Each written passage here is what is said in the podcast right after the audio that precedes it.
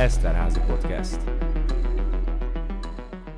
Sziasztok, ez az Eszterházi Bookcast 23. adása Edinával, Sziszivel és Tinával. A mai alkalommal június 5-e kapcsán, ami a Wizarding World szerint Draco Malfoy születésnapja, úgy gondoltuk, hogy el fogjuk olvasni Draco megszemélyesítőjének Tom Feltonnak a könyvét, ami a Túl a varázslaton címet viseli. Ennek kapcsán fogom most beszélgetni a könyvről. Először egy kis spoilermentes ajánlóval készültünk, viszont nagyon nem lehet erről témázni úgy, hogy nem mondunk el semmilyen spoilert, mert hát Tom Felton életéről van szó, így fogjuk ezt kibeszélni, hogy hogy írta meg ezt a könyvet, kikről mit írt. Egyébként így spoileresen már azt elmondom, hogy mind a hármunknak nagyon tetszett a könyv, szerintem egy nagyon jó kis olvasmány volt, de kezdjük is a beszélgetést.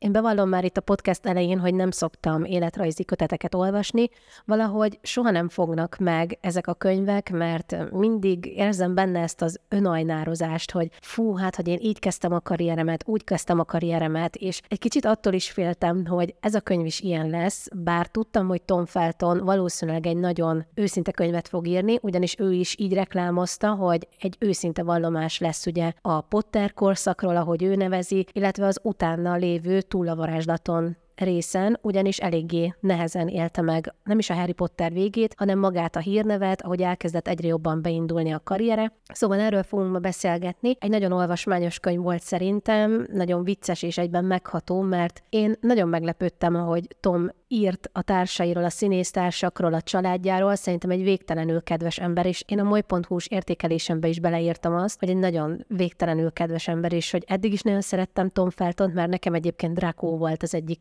kedvencem a Harry Potterben, és most még jobban megszerettem. Szóval nem tudom, ti lányok, hogy éltétek meg ezt a könyvet? Én egyébként nem nagyon hallottam előtte, hogy ez ki fog jönni ez a könyv, csak amikor már így megjelent. És én el is gondolkodtam azon, hogy akkor én most rosszul tudtam, hogy nem Ellen Rickmannek jelenik meg a könyvben, hanem ez. De nyilván úgy voltam vele, hogy mivel Harry Potterhez kapcsolódik, meg fogom vásárolni és el fogom olvasni. Én régebben, amikor elkezdtem nézni a Harry Pottert, én nem nagyon szerettem Drákót. Mint kicsi, olyankor mindig kötöttem a színészhez is a karaktert, ugye sokan így vannak ezzel, és ezt is ugye leírja a könyvébe, hogy sokan megállították az utcán, hogy hú, te mekkora szemét vagy Harryékkel, és mit képzelsz magadról. Is rohadék.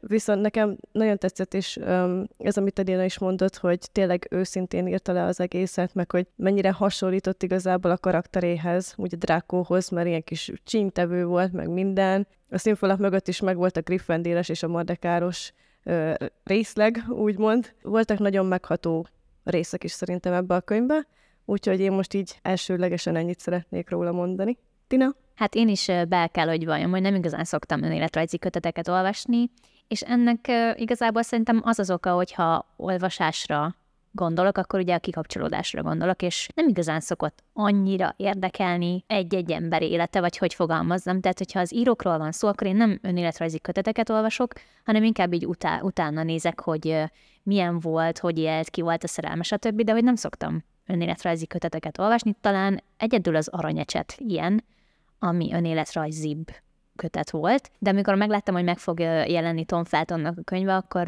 nem tudom, egyértelmű volt ez a, ez a láz bennem, hogy úristen, hát nyilván Harry Potter fan vagyok, tehát azért ez is vitt egy kicsit, meg nem tudom, az egész kommunikálása Tomnak olyan volt, hogy ilyen, ilyen tökre felkeltette az érdeklődésemet, hogy ugye ígérte, hogy nagyon őszintén fog beszélni, azért mutat egy kis kulisszatitkot, de hogy önmagában nem erre számítottam, amit kaptam. Tehát tényleg csak azt hittem, most lehet, hogy ez egy ilyen kis negatív dolog, de hogy azt hittem, hogy olyan lesz, mint amit te is mondtál, Elina, hogy ilyen jó van, én vagyok Kiszé, Tom Felton, én játszottam Drakót, hurrá, Harry Potter, stb., meg hogy ilyen lesz kulisszatitok, de olyan, amit már amúgy tudunk, csak ő is leírja századszor, és nagyon nem ezt kaptam. Szóval én nagyon örülök neki, hogy, hogy végül elolvastam ezt a könyvet, és spoilermentesen annyit mondanék, hogy akik erre számítanak, és azért el kell, hogy mondjuk, hogy szerintem ez egy tök jogos feltételezés a többi önéletrajzi könyvből kiindulva, azok nem ezt fogják kapni. Tehát nem ilyen önajánlározást, meg ilyen, jaj, olvassál el, mert én vagyok Tom Felton, hanem tényleg őszintén arról, hogy ő hogy élte meg ezt az egészet gyerekkorától kezdve. Meg hát végtelenül szerény volt szerintem a könyvben. Egyetlen egy olyan írása nem volt, ami azt sugározná, hogy úristen, én vagyok Tom Felton, imádj, hanem inkább az, hogy nekem az volt az egyik kedvenc részem, ez igazából nem spoiler, de ezt elmondom, mert ez egy nagyon kis kedves rész volt, amikor az első reklámát forgatták, és ugye úgy volt felöltözve benne, mint a reszkessetek betörőkből, ugye mhm. Kevin, ugye a, most nem jut eszembe a színésznek a neve. Macaulay Culkin. Igen, és akkor elkezdték ordibálni, hogy hé, figyelj, figyelj, és akkor ő meg azt hitte, hogy úristen, érte rajonganak. Aztán hát kiderült, hogy amúgy nem miatta, nem teljesen úgy nézett ki, mint ugye a... Kevin. Kevin, igen. Nekem ez egy ó, nagyon jó kis ö, poém volt, és amúgy tele van ilyenekkel a könyv, ezek a aranyos beszólások, és tényleg, hogyha valaki akar egy kicsit többet megtudni a Harry Potter világáról, akkor mindenképpen ajánlom neki ezt a könyvet, mert amúgy nagyon sok kulisszatitok is meg volt osztva, amit még egyébként nem hallottunk. Ezt nem is így a, a technikai részről megközelítve, hanem nagyon a lelki dolgokra ment rá, tehát nagyon sok szereplő, aki rá hatással volt, úgy mutatta be, hogy, hogy mit adott hozzá.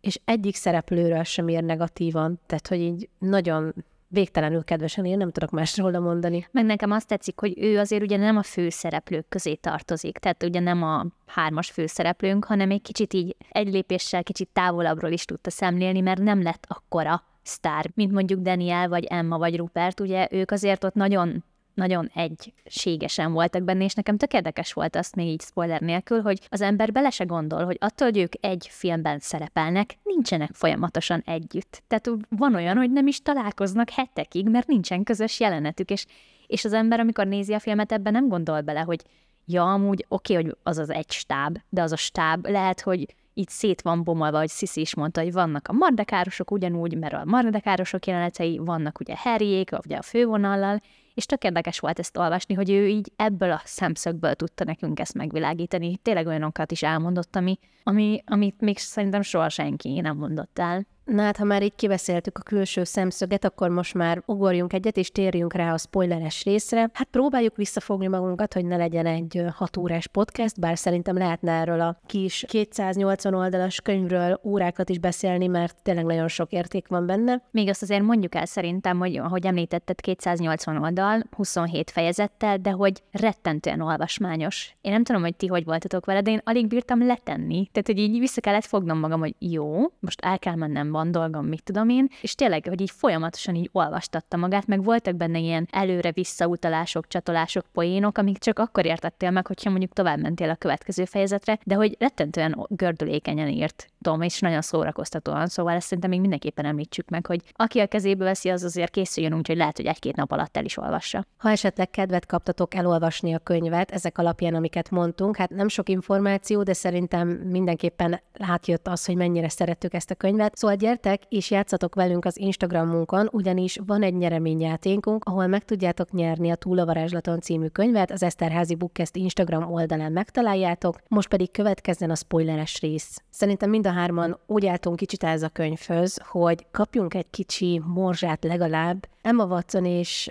Tom Feltonnak a kapcsolatáról, és hát már rögtön, amikor kinyitjuk ezt a könyvet és meglátjuk a tartalomjegyzéket, hát láthatjuk, hogy az előszót Emma Watson írta, és Fú, hát nem tudom, hogy ti hogy vagytok vele, de én már amikor az előszót olvastam, már akkor kicsit megkönnyeztem ezt, hogy aj, de ez a szeretet, ami köztük van, hogy én ezt egyszerűen nem tudom feldolgozni, hogy ők soha nem jöttek össze, és nyilván van egy rész, amiben a kapcsolatukról ír, de azért az előszó szerintem nagyon megható volt, ti mit gondoltatok erről? Én igazából sosem sippeltem őket. Tehát tudom, meglepő, mert nagyon sokan vannak ezzel így, de azt nyilván tudom, hogy nekik nagyon jó a barátságuk, meg ugye, ahogy ezt előbb is említettük, a színfalak mögött, mögötti részekről, amikor beszél uh, Tom a könyvébe, akkor is megvan ez, hogy uh, Emmával jártak pingpongozni, meg ilyenek. Szóval, hogy tényleg ők így gyerekkoruk óta nagyon jó viszonyt uh, ápoltak, és a mai napig tehát a Harry Potter családban úgymond ez megvan, hogy mai napig tartják a kapcsolatot, de amennyire én látom meg, ahogy a könyv is le- leírja, Tom és Emma között ez, ez még inkább megvan, hogy ők tényleg keresik egymást, és nem csak mondjuk telefonon, meg messengeren keresztül, hanem ők élőben is találkoznak,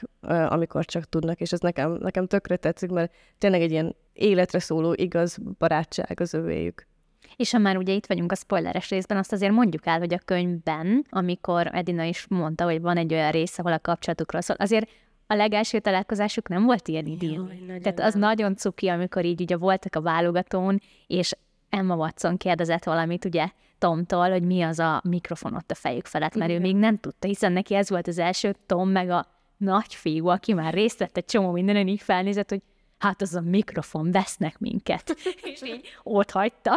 Szóval, hogy ennek annyira, annyira cuki. De tényleg, hogy így ki, ez volt az első, és ahova kifutott a kapcsolatuk, az, az valami nagyon jó. És tényleg a, az előszóban én ezt, a, ahogy Edina is fogalmazott, ezt a szeretetet. Tehát amit, azt a szeretetet, amit Emma érez Tom iránt, az nagyon átjött az előszóban. És hát fordítva is a róluk szóló fejezetben, amikor ugye a, a kacsákat említik, hát nekem az ilyen hidegrázós élmény volt, amikor mondták, hogy ugye együtt hápognak, mert hogy Emma azt mondta magáról, hogy ő egy kacsa, és úgy érzi, hogy hápog, de ugye senki nem érti meg, és akkor ugye Tom úgy reflektált erre, hogy hát akkor én is kacsa vagyok, és az olyan olyan aranyos volt, hogy így what the fuck moment volt, hogy miről beszél, milyen kacsáról, meg hápogásról beszél, de amúgy meg annyira megértetted őket, hogy, hogy, hogy miért is mondják ezt. Szóval, hát nem tudom, én már a filmek kapcsán is nagyon sipeltem volna Drakót és Hermione-t együtt, szerintem ez egy ilyen tipikus dark romance szál lett volna, és jobban adtam volna, mint amúgy Ronnal, de mindegy. Szóval én amúgy az életben is, meg a Harry Potter szériában is nagyon sippeltem őket, és nekem ez egy örök fájdalom, fájdalom maradt, hogy egyik téren se kaptam meg őket együtt. Én a Harry Potterben annyira nem egyébként. Itt, itt sziszivel állok, nem azt mondom, persze érdekes lett volna, hogy ugye a jó és a rossz így összefügg, de az életben amúgy a két, tehát a két színész között viszont nagyon átjött a kémia. Úgyhogy azt szerintem tagadhatatlan, és akkor most a szívjuk szeretetnek nyilván, mert amúgy a fejezet címe is az, hogy Dremione, tehát ők azért tudják, meg érzik ezt a nyomást, gondoljunk bele, hogy hány ezer ember akarja őket összehozni. Hát igen. És és szerintem tök szép, hogy nem jöttek össze csak azért, mert hogy tudták, hogy ebből mekkora média felfújás lett volna, meg hogy a rajongók, hogy imádták volna ezt az egész sztorit, hanem tényleg fontosabb volt nekik a barátságuk, meg az a szeretet, ami köztük van. Persze nyilván azt azért tegyük mellé, hogy öm, nem tudhatjuk. Tehát, hogy így ha volt is valami, azt ugye nem írták le, azt egy kicsit azt hiszem, úgy emlékszem, hogy megemlítő, hogy eltérő időben volt némi vonzalom, tehát Igen, hogy Emmának volt valami, akkor még kisebb volt, akkor ugye Tom nem igazán, mert egy kislány, ugyan hagyjuk már, és aztán volt fordítva is, amikor Tom meg igen, de akkor meg Emma nem, úgyhogy nem írja le úgy konkrétan, hogy szerelem, de azért lehet érezni, hogy ott azért volt némi ilyen gyerekkori kis szerelem, szerelem egymás iránt, de aztán végül ugye nem lett belőle semmi, aztán meg ki tudja, lehet, hogy tíz év múlva. Hát egyébként ezt megemlítették ugye a, a 20 éves Harry Potteres találkozóba is, hogy ugye volt azért némi hát szerelem közöttük, csak ugye inkább a szeretet maradt meg az ő kapcsolatukból. De egyébként szerintem az nagyon szép, hogy, hogy tényleg átjön. Tehát anélkül is átjön, hogy így bálványoznák egymást. Tehát ugye most itt az előszó, meg az a fejezet, amiről beszélünk, egyik sem ilyen csöpögősen nyálas. Tehát nekem ez tetszik, hogy, hogy ilyen valódi szeretet van, amit nem kell ilyen frázisokkal, hogy haj, mennyire szerettük egymást, mit tudom én, hanem tényleg leírják, hogy mi volt, és így érzed, hogy ez e között a két ember között tényleg van egy mély kapcsolat amit nem engedtek el, és hogy Sisi is mondta, hogy igazából Tom Instáján a mai napig fel-fel lehet lelni Emmát, amikor meglátogatja, mindig posztolnak róla, megcsinálnak közös képet. Úgyhogy tök jó látni, hogy ez a, ez a kapcsolat, ez a barátság így megmaradt még most is. Hát már többször említettük, hogy ugye Tom Felton nagyon őszintén hír, és kb. azzal kezdődik a könyv, hogy ő bajba keveredett egy társaság miatt, mert hogy beküldték őt konkrétan CD-t lopni az egyik uh, ilyen CD árushoz, és hogy elkapták, és hát a fotója ott virított a falon, akiket kitiltottak onnan, és nagyon sokat gondolkodott azon Tom, hogy vajon kint van-e még a képe, hogy nem mehet be abba a CD boltba, és több ilyen őszinte pillanata van, amikor elmondta, hogy igenis, többször megütközött úgy, úgymond a törvényel. Cigizős jelenet és a füves cigis jelenet, amikor amikor ugye cigiznek, és hát rajta kapják a rendőrök, és már ő ott mindent elgondol a fejébe, hogy fú, hát most őt kirakják a Harry Potterből, most börtönbe van, hogy fogja elmondani az anyukájának, tehát, hogy benne van az, hogy ő, hogy ő amit ugye említettél is, Tina, hogy volt a, az aranytrió, ugye, és ők nagyon a világ szeme előtt voltak, és ők nem tudtak megtapasztalni ilyen dolgokat, viszont azért Tom tudott egy kicsit a hétköznapi meg a realitás talaján maradni, és ő azért tudta élni a hétköznapi életét, mert oké, okay, hogy ez egyik főszereplő volt, de azért akkoriban Drakót így nem ismerte mindenki, tehát hogy Tomot nem ismerte fel mindenki az utcán, és szerintem ez egy nagyon jó kis um, dolog volt, hogy ezt ilyen őszintén leírta. Nekem egyébként ezeknél a jeleneteknél pont az volt a legviccesebb, hogy nem is az volt benne először, hogy ki fogják tenni a Harry Potterből, ez csak a második gondolata volt, hanem az első, hogy csak az anyukájának nem mondják el. Tehát ez a, ez a CD-s dolog is, amikor történt, azt hiszem azt írta, hogy a második Harry Potter film alatt, vagy előtte valahol. Hát ott az elején valahol. Ott, ott uh, volt, amikor megpróbálta ellopni a CD-t, és hogy akkor is először, hogy csak az anyugájának ne szóljanak, és így, így az akkor még gyerekfejjel nem érdekelte, hogy akár a Harry Potterből is kitehetik. Nekem azt tetszik ezekben a fejezetekben, meg az egész könyvben lejön, hogy ő így próbálta megtartani a balanszot. Tehát, hogy van Igen. a Harry Potter, meg a színészet, de hogy ez egy munka. És ő, mint Tom, azért szeretett hazamenni, szeretett horgászni, amit amúgy fogalmam sem volt, hogy ő ilyen nagy horgászat imádó ember, meg hogy dolgozott is egy halastónál. Igen. hogy így gondolj bele, mész horgászni, veszed a napi egyet, és így ott van drákó.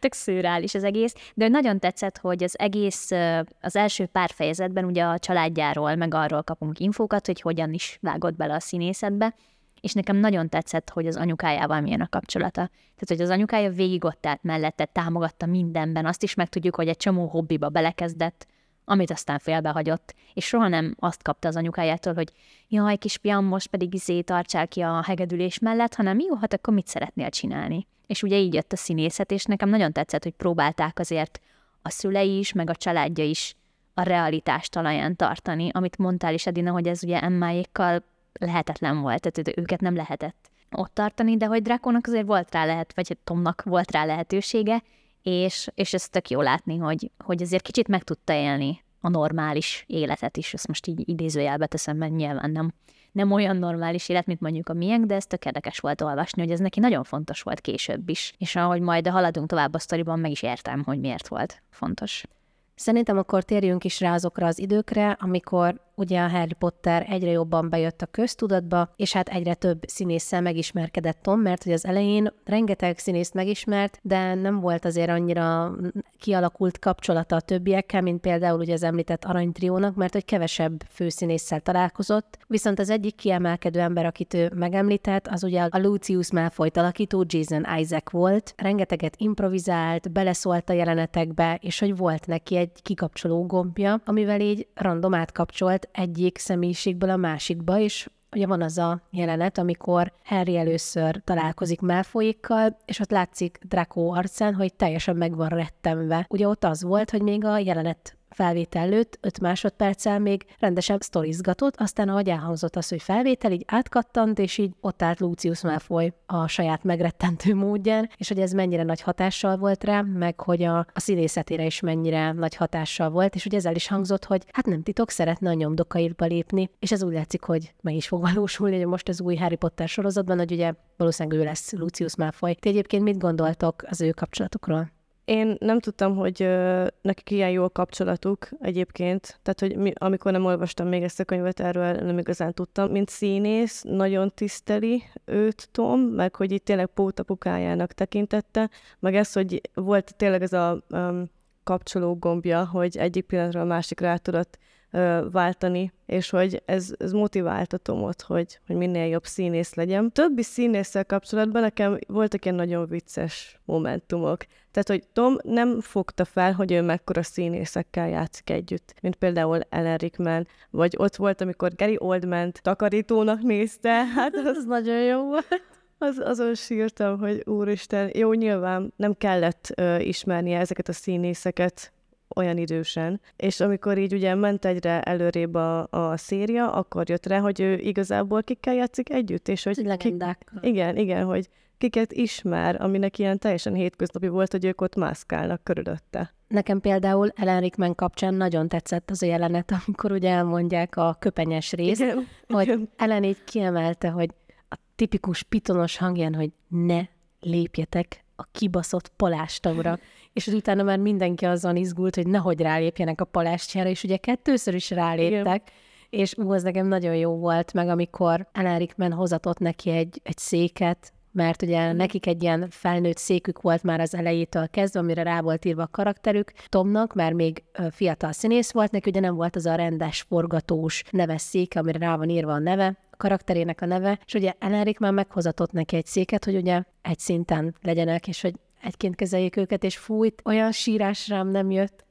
Nagyon meghatódtam, hogy ahol ez az ember, meg amikor ugye az édesanyjáról beszél, már mint ugye a Narcissa Malfoyt alakító színésznőről beszél, hát az is nagyon megható volt, hogy tényleg ők úgy voltak ott, mint egy család, hogy nagyon megható volt, és fú, én ott nagyon sírtam azon a részen, amikor az emberekről írt, akik már tényleg nincsenek velünk. Nekem azt tetszett egyébként a legjobban ezekben a fejezetekben, hogy láthattuk, hogy hogyan alakult Tomnak a színészettel való kapcsolata, mint, mint ugye munka, mint karrier, mert hogy hogy az elején, amikor még a csenőmonokról beszél, meg a reklámfilmekről, neki ez az egész csak egy játék volt, hogy mehetett, és akkor kipróbálhatta magát, az anyukájával utazhattak, ugye elmondja, hogy a legnagyobb élmény az az volt, hogy sült krumplit ehetett a hotelszobában, tehát hogy, hogy neki ez az egész igazából itt kezdett el, a Harry Potter kapcsán kezdett el úgy, úgy igazán ilyen karrier szinten foglalkoztatni ez a téma, hogy tényleg amikor látta a nagyokat játszani, és hogy egy csomószor utal arra, hogy, hogy az ő játékuk, meg a velük egy jelenetben való munka volt az, ami ráébresztette, hogy ezt így is lehet, ezt úgy is lehet, meg hogy mennyit tanult, és nekem ez nagyon tetszett, hogy ezekben a fejezetekben ugye így egy-egy emberhez meséli el a kapcsolatát, vagy meg egy-egy jelenettel, hogy milyen volt átélni a forgatást,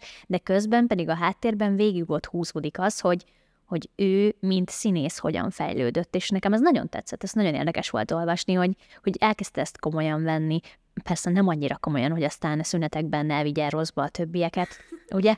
De hogy, de hogy közben meg így, így tényleg jó volt látni, hogy így átértékelte magában ezt az egészet, és ez a későbbiekre ez egy nagyon érdekes kérdés volt, hogy maradjon-e a színészpályán, tehát akar ő színész lenni, lehet-e színész ezek után, akarja el mindazt, ami ezzel a színészpályával jár, vagy nem és, és ez már itt szerintem itt meg alapozódott, hogy, hogy látták benne a tehetséget, ugye a hatodik film kapcsán jött ez nagyon erősen fel, ott ugye többször is emlegeti, hogy a rendezővel is sokat beszélgetett erről, meg a színésztársaival is, ugye ott tudta megmutatni Drakónak azt a mélységét, ami van a karakterben, és egy kicsit belegondolunk, amúgy a filmekben tényleg ott kapja a legtöbb játékidőt, tehát ott ismerjük meg Draco azon oldalát, ami, ami az elnyomott kisgyerek, akinek teljesíteni kell, aki iránt azt hiszem így fogalmazott a rendező, hogy ha Tom egy cseppnyi együttérzést is ki tud csikarni a nézőkből, akkor már sikerre jártak. Uh-huh. Mert azt szerintem nagyon fontos, és én ezt az elején elfejtettem elmondani, hogy én nagyon utáltam Draco karakterét a könyvekben, tehát ott tényleg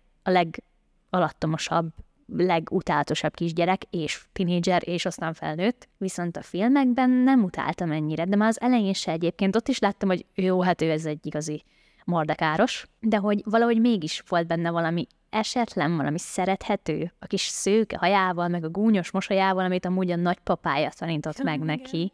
Szóval, hogy filmekben mégsem utáltam annyira, mint a könyvekben, és ez, ez Tomnak köszönhető. Hát mert szerintem sokat uh, számított ott az is, hogy azért Tom Felton egy nagyon szerethető drakót hozott. Tehát tök mindegy, hogy milyen gúnyos volt a mosolya, ott azért láttuk vizuálisan is, hogy milyen a kapcsolata az apjával, ugye Lucius malfoy és idehoznám a következő pontot, ami Draco és Harry, vagy egy azon érme két oldala. Ugye itt felhoztuk azt, hogy milyen volt Tomnak a játéka, viszont egy kicsit én arról is beszélnék, hogy ugye Harry Potterrel a kapcsolata milyen volt, ugye. Azt vallja, hogy ők egyébként, mint karakter, két azonos karakter, csak ugye Draco egy nagyon rossz családból jött, Harry pedig egy olyan családból származik, ahol tényleg készek voltak meghalni a fiúkért, és azért utána is nagy szeretetben nőtt fel, tehát nem dursley hanem ugye a Weasley nagyon szerették őt, konkrétan így befogadták, aztán ugye ott van Sirius is, aki szintén Harryért halt meg, hogy, hogy megmentse őt. Ez nagyon érdekes volt, ahogy ő erre rájött, és ahogy, ahogy Danielről beszélt a könyvben, mert róla is olyan szeretettel ír, hogy azért működhetett nagyon jól Drakónak a karakter, úgy, ugye abban az említett filmben, mert hogy ott volt mellette Harry, aki tökéletesen megcsinálta Harry karakterét, és ugye ott volt Draco, és annyira jól illettek ők egymáshoz, tehát hogy az érme két oldala. Szerintem tényleg ez is közrejátszottam úgy, hogy ennyire jó lett abban a filmben ugye Draco és Harry közös jelenete, amikor ugye a szektum szemprát ráküldi Harry, mert ott, ott egy kicsit úgy összeér az egész, tehát hogy ott Harrynek a tekintetében én például ott nagyon láttam azt, hogy na nekit elborult az agya, és ő most tényleg úgy gondolkodik, mint egy igazi mardekáros, mert hogy ugye a félvérherceg naplója miatt, tehát hogy Hú, nekem az a jelenet egyébként nekem az a kedvencem az egész Harry Potter sorozatban. Nagyon szeretem azt a jelenetet. Annyira ilyen borús és sötét, hogy oh, nagyon jó. Meg hogy rávillant arra, hogy nagyon könnyen lehet egy jó embernek is gonosz cselekedete. És ugye a a könyvben egyébként ugye megkapjuk, hogy azonnal megbánja, amit tett. A filmben nem látjuk azonnal Igen. megbánni. Tehát, hogy ott nagyon érdekesen ábrázolták, és amit mondtál nekem még, az nagyon tetszik, meg amit Cisz is mondott, hogy, hogy a nagy színészekhez is volt Tom Feltonnak egy ilyen így, így ugye felnézett rájuk, meg, meg próbált tőlük tanulni, és ugyanezt elmondja Danielről is. És ez nagyon tetszett nekem, hogy nyilván sokkal jobban ismeri, mint bárki a rajongók közül,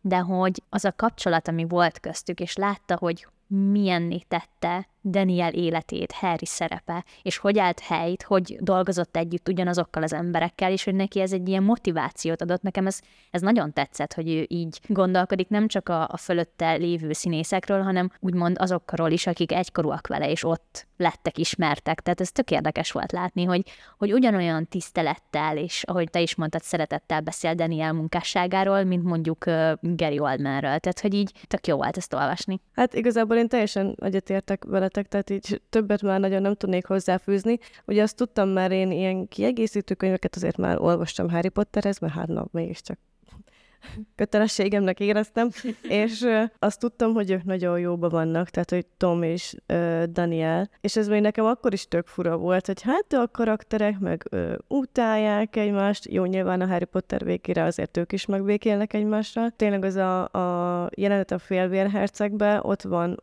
változik meg valami teljesen az ő kapcsolatukban, amikor a félvérhercegbe ugye Harry ráküldi Drákóra a szektum szemprát. Ott tényleg kicsit karaktert cserélnek. Én azt éreztem, hogy hát akkor most így Harry kicsit bedurvult, miközben egyébként Draco meg ott sírt a mosdóba, hogy ő ezt nem akarja, ugye nem akarja megölni Dumbledore-t, nem akar beállni a halálfalókhoz, de hogy ez az egész rá van kényszerítve és szerintem onnan változik meg, vagy kezd el kicsit pozitív irányba ö, átmenni Drakónak a, a karaktere, amikor már elkezd magától is gondolkodni, nem csak az van, amit az apja mond neki, hanem ö, ott van az, hogy az anyjának a szeretete. Azt hiszem ez is le van írva a könyvbe, hogy ö, ugye Tomnak is megvolt ez a kettősénye, úgymond, hogy amit az apja vár, vár el tőle, meg amit az anyja. Ez a hatodik részben jön elő inkább, hogy, hogy az anyjának a jóságát átveszi kicsit, és, és afele kezd elmenni. Amúgy ez tényleg nagyon érdekes erre kapcsolódva, hogy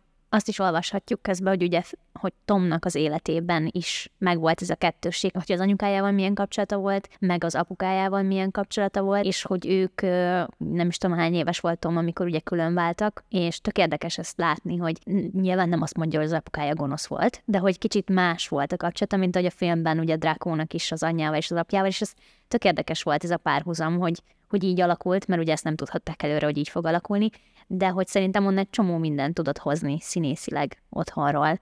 És ahogy ugye mondtam az előbb, hogy a nagypapája megtanította egy-két dologra, és egy kis fun fact, hogy a nagypapája ugye szerepel az egyik filmben, az elsőben vagy a másodikban, ezt most, filmben is szerepel, most nem háromban. tudom, háromban, de hogy, hogy ugye beválogatták, az, mint az egyik professzort, Igen. vagy egyik egy ilyen idősebb varázslót alakít, és annyira jó volt ezeket olvasni, meg meg azt emeljük ki, hogy nem csak a színészekről beszél, hanem a forgatásokról is. Például amikor a titkok kamerájában átváltozást órán vannak, és vannak körülöttük állatok. És elmondja, elmondja Tom, hogy hát az nem voltám olyan egyszerű, mert az állatok nem fogadtak szót. És ugye tönkretették egy csomószor a jelenetet. És azért a végén, mit tudom én, ki kellett vinni egy csomó hát állatot. mert hogy igen, állandóan ugye megbökték, és így le csúszott a padról. És hogy én az ilyeneket nagyon imádtam benne, az ilyen tényleg olyanokat, amiket csak ők éltek át, tehát nem voltak ott ugye paparazzók, meg újságírók, hogy megírják, hanem tényleg az ilyen élményeket adott át, és ezek voltak azok a kulisszatitkok, amiket igazából sehonnan máshonnan nem tudhatnánk, csak onnan, hogy ő ugye ezt most elmeséli nekünk, de annyira humorosan tudta ezeket átadni, hogy én nagyon sokszor kacagtam rajtuk. Tehát tényleg, amikor egy önkielégítő majmot kell kifinni a szedből, mert egyszerűen nem tudják felvenni, mert a gyerekek a majmon nevetnek, az, az egész szétesik a jelenet, és ki kellett vinni, hát sírtam, de komolyan. Meg amikor Emma fel, felpofozta Tomot, ugye, már oda ment hozzá Tom, hogy hát a következő filmben lesz egy olyan jelenet, ahol Hermione felpofozza Drákót, és hogy hát ezt próbálják már el. Ugye Tom azt hitte, hogy hát majd ö, ez úgy fog zajlani, mint ugye, hogy csak eljátszák, hogy megüti Emma. Igen, nem igazából. Emma meg oda ment hozzá, és így jól képen vert, és így Annyira jó. Tom megnézett, hogy jó, oké, és azt hiszem akkor ki is ö, sétálta a pihenő sátorból, vagy valami ilyesmi volt. Elment, hát nem sírni, de kicsit azért összeszedni magát, mert meglepődött. Amúgy nekem az is nagyon tetszett, hogy leírja, hogy ugye, hogy, hogy pingpongoztak, meg hogy egy napjuk ugye abból állt, hogy amikor nem a szedben voltak, tehát nem forgott a, a jelenet, akkor nekik is iskolába kellett járni. Igen. Három órát kötelező. Iskolába járt, színész. Megint iskola, megint színész. És volt, hogy, hogy több jelenetet felvettek egy nap, és így oda-vissza kellett mászkálnia, és, és belegondolva azért ez egy tizenéves gyereknek szerintem nagyon megterhelő, vagy nem tudom, nem tudom, mert nem voltam ilyen helyzetben, de ha nekem kellett volna ezt csinálni most felnő, felnőtt fejjel belegondolok, akkor ez, ez nagyon megterhelő lehetett, hogy hol itt, és akkor mit tudom én, matek dolgozatot írok, fél óra múlva meg már Draco Malfoyt játszom, és így, tehát hogy ezeket is nekem nagyon jó volt olvasni, hogy ilyenekbe is bepillantást nyerhettünk, meg hogy ugye volt neki egy saját szobája, és akkor arra ugye rá volt írva, hogy Tom Felton, és hogy ez mennyire jó volt, még akkor is, hogyha csak ilyen mellékfolyosón volt, ugye még ezt is elmondja, meg hogy mennyit kellett a fodrásznál ülnie, ebbe vele se gondoltam. Tehát én nem tudom, én azt hittem, hogy ő így szőkén született. Szóval, hogy így nem gondoltam bele, hogy szegénynek amúgy folyamatosan Jó, hát szőkíteni vagy kellett a haját. Hogy így szőkítették. Kilenc napot mondott. tudom, hogy van még haja És, egyáltalán. és, ilyen, és, és az ilyenekbe enged bepillantást, amik ilyen gyakorlati dolgok a színészettel kapcsolatban, mert nyilván ott van, amit beszéltünk egy csomót arról, hogy milyenek a színészek, de közben meg azt is látjuk, hogy hogyan épül fel ez a gyakorlatban, hogy van egy kísérője, aki elkíséri, akiről ugye nagyon sokáig a bátyja volt, az egyik bátyja, aki kísérgette jobbra-balra, meg tök felelőtlenül amúgy így a forgatás végén elmentek horgászni, és akkor hajnalig horgáztak, és a horgászatból mentek vissza forgatni, tehát hogy ilyen, ilyen tök gyakorlati dolgok, amikbe így bele se gondol az ember, és nekem ezek nagyon tetszettek, hogy tényleg beleláthattunk Tom Felton életébe, és nem csak az ilyen PR részleget láthattuk belőle, ez nekem nagyon-nagyon-nagyon tetszett, úgyhogy egyáltalán nem bántam meg, hogy elolvastam ezt a könyvet. Nagyon tetszett. Itt most keresem a szavakat, de az a lényeg, hogy nagyon jó volt. Még én kettő dolgot említenék így a forgatáshoz kapcsolódva. Ugye még két színész kimaradt, akit én tök fontosnak tartok ezzel kapcsolatban. Az egyik ugye Dumbledore színésze, akivel volt egy nagyon emlékezetes jelenet, amin én nagyon nevettem, amikor ugye eljön Drakónak tényleg az a nagy pillanata, amikor meg kell ölnie Dumbledore-t, és hát állandóan belezavarodott a szövegébe, mert annyira készült rá, de ott meg valahogy nem ment neki a jelenet, állandóan kiesett a szerepből, és akkor kimentek friss levegőt szívni Dumbledore-ral, azaz cigizni, és ott mondta neki, hogy ú, ne haragudj, hogy ennyire elrontom a jelenetet, meg húzom az idődet, de valahogy nem megy neki, pedig nagyon sokat készült rá. És akkor mondja neki Dumbledore színésze, hogy fiam, te tudod, hogy nekem mennyit fizetnek azért, hogy itt legyek, szóval nyugodtan folytasd csak ezt a szerencsétlenkedést, én legalább veszek egy ferrari jövő héten. Ez volt, ami nagyon tetszett, a másik pedig ugye az a fejezet, hogy Malfoy modora, vagy Voldi ölelése.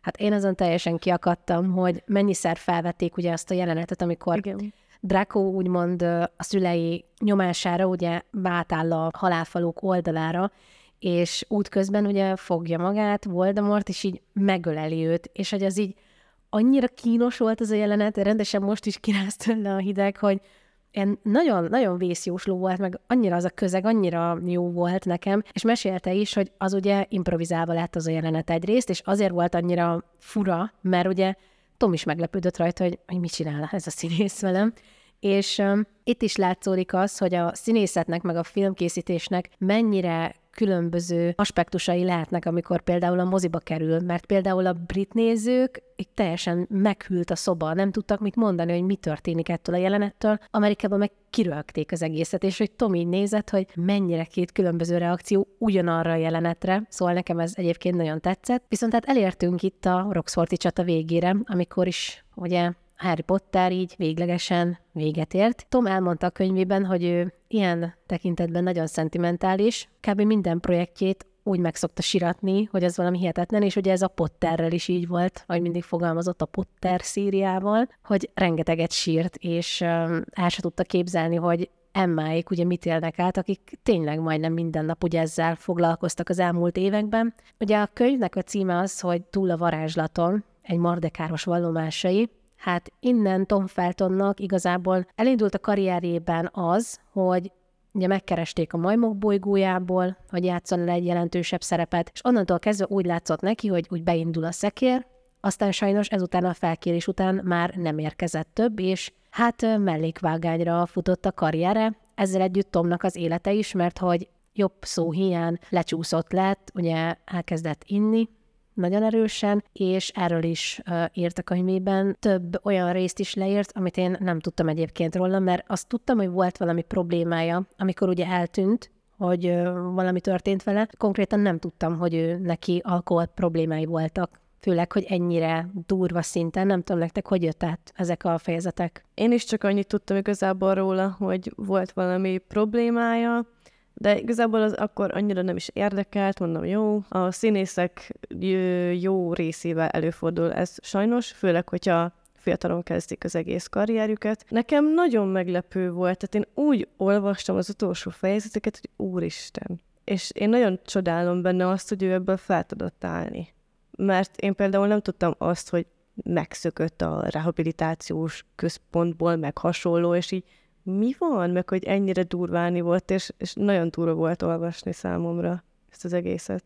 Nekem volt benne egy kicsit egy ilyen kettősség, hogy nem ő kezdeményezte ezt a rehabot, hanem a, a menedzsere, a családtagjai, azok, akikkel együtt dolgozott, azok ilyen beavatkozás, ugye ez a hivatalos neve, Igen. beavatkozás szinten jelezték, hogy itt probléma van, és ugye elküldték tulajdonképpen, tehát nem igazán volt választása, és nekem volt benne egy ilyen kettősség, hogy kicsit, mintha még most is azt érezné, hogy felfújták, vagy túl nagy Igen. dolgot kerítettek neki, de közben meg a szavaiban éreztem azt, hogy hálás érte, hogy ott az elején jobban felfújták. Nyilván nem tudjuk, hogy ez mennyire igaz, mert csak Draco oldalát ismerjük, vagy Tom oldalát ismerjük, bocsánat. Biztos volt egy párszor a podcastben, hogy összekevertem, hogy, hogy ez nagyon érdekes volt számomra ezt olvasni. Egy kicsit még most is úgy gondolja, vagy legalábbis a magyar szövegből így jött le, nem tudom, angolul ez mennyire volt ilyen, de nekem úgy jött le egy kicsit a magyarból, hogy kicsit úgy gondolja, hogy túlságosan féltették, de közben meg azért hálás, hogy nem lett ebből komolyabb. Mert hogyha azt nézzük, azért tényleg ugye kétszer volt Rehabon az egyik helyről megszökött, no az a fejezet volt szerintem a legdurvább, amikor így oh, igen. megszökik, és azt se tudja, hogy hol van, és szerintem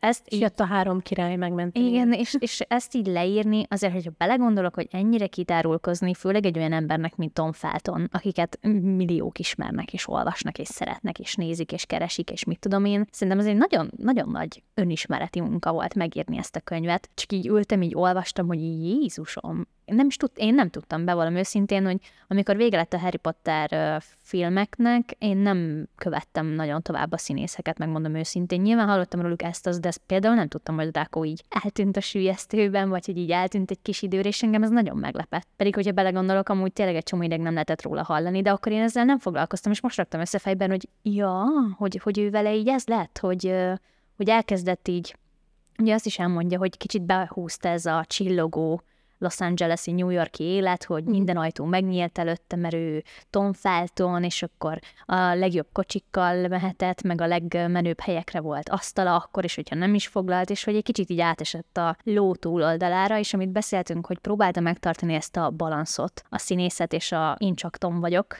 között, Na hát itt elcsúszott nagyon. Szerintem ez tök szép, úgymond a könyvben van egy ilyen tök jó ív, hogy ugye végére viszont visszatalált oda, hogy én csak Tom vagyok, és a színészet az meg csak munka. Nekem egyébként nagyon tetszett a könyvben, hogy a Harry Potter könyvekben, meg a filmekben ugye megismerhettük Drakót, és ahogy említetted, biztos többször is összemostuk a kettejük nevét, viszont azért örülök, hogy elolvastam ezt a könyvet, mert így már nem csak Drakó van meg a fejemben, hanem mint, mint Tom Felton maga. Igen. Csak Tom. És azt szerintem nagyon fontos felismerés, vagy nem is tudom, hogy hívhatjuk a felismerésnek, de hogy, hogy, hogy ő, mint ember, de ebből a kötetből nagyon, jön, nagyon jól átjön. Az is nagyon jól átjön, hogy Drakót hogyan személyisítette meg, de mint Tom Felton, mint ember, nagyon, nagyon kedves igazából, hogy te is fogalmaztál az elején, hogy, hogy annyira egy, egy, egy szerény, egy kedves, egy humoros lelkű végtelenül tisztelettel gondol mindenkire, akivel együtt dolgozik, szereti nagyon a családját, a kutyájáért oda van, tehát hogy ilyen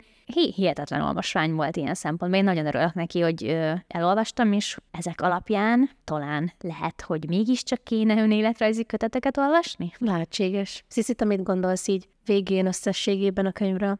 Összességében én sem bántam meg, hogy elolvastam, egyáltalán nem. Valószínűleg, hogyha nem podcastelünk belőle, akkor is elolvasom.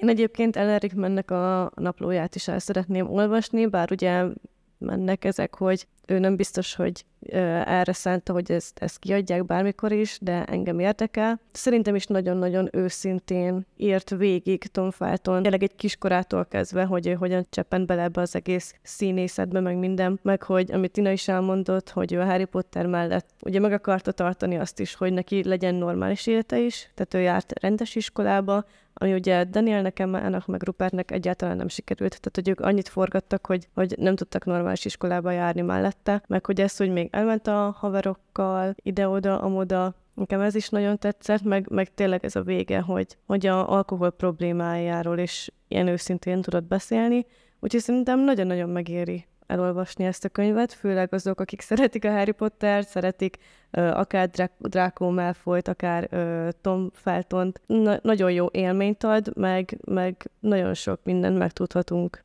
a színészről.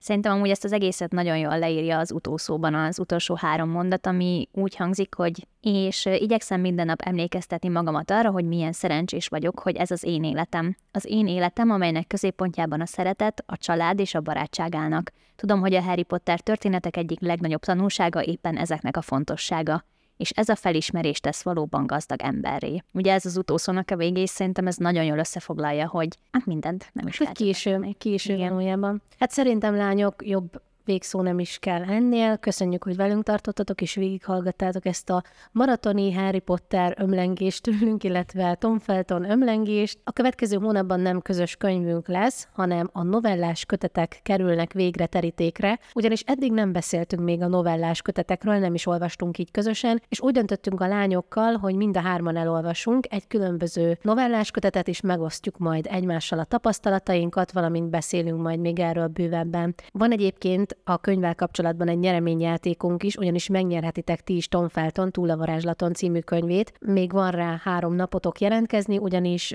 június 12-én fog lezárulni éjfélkor a jelentkezést, és két nappal később fogunk majd sorsolni, szóval mindenképpen gyertek az Eszterházi Bookcast Instagram oldalra, ott tudtok majd jelentkezni a nyereményjátékra. Tehát, hogyha eddig végighallgattad a podcastet, akkor mindenképpen gyere is játsz velünk, ha még nincsen meg a könyv, és mi ennyi is lettünk volna mára. Sziasztok! Sziasztok!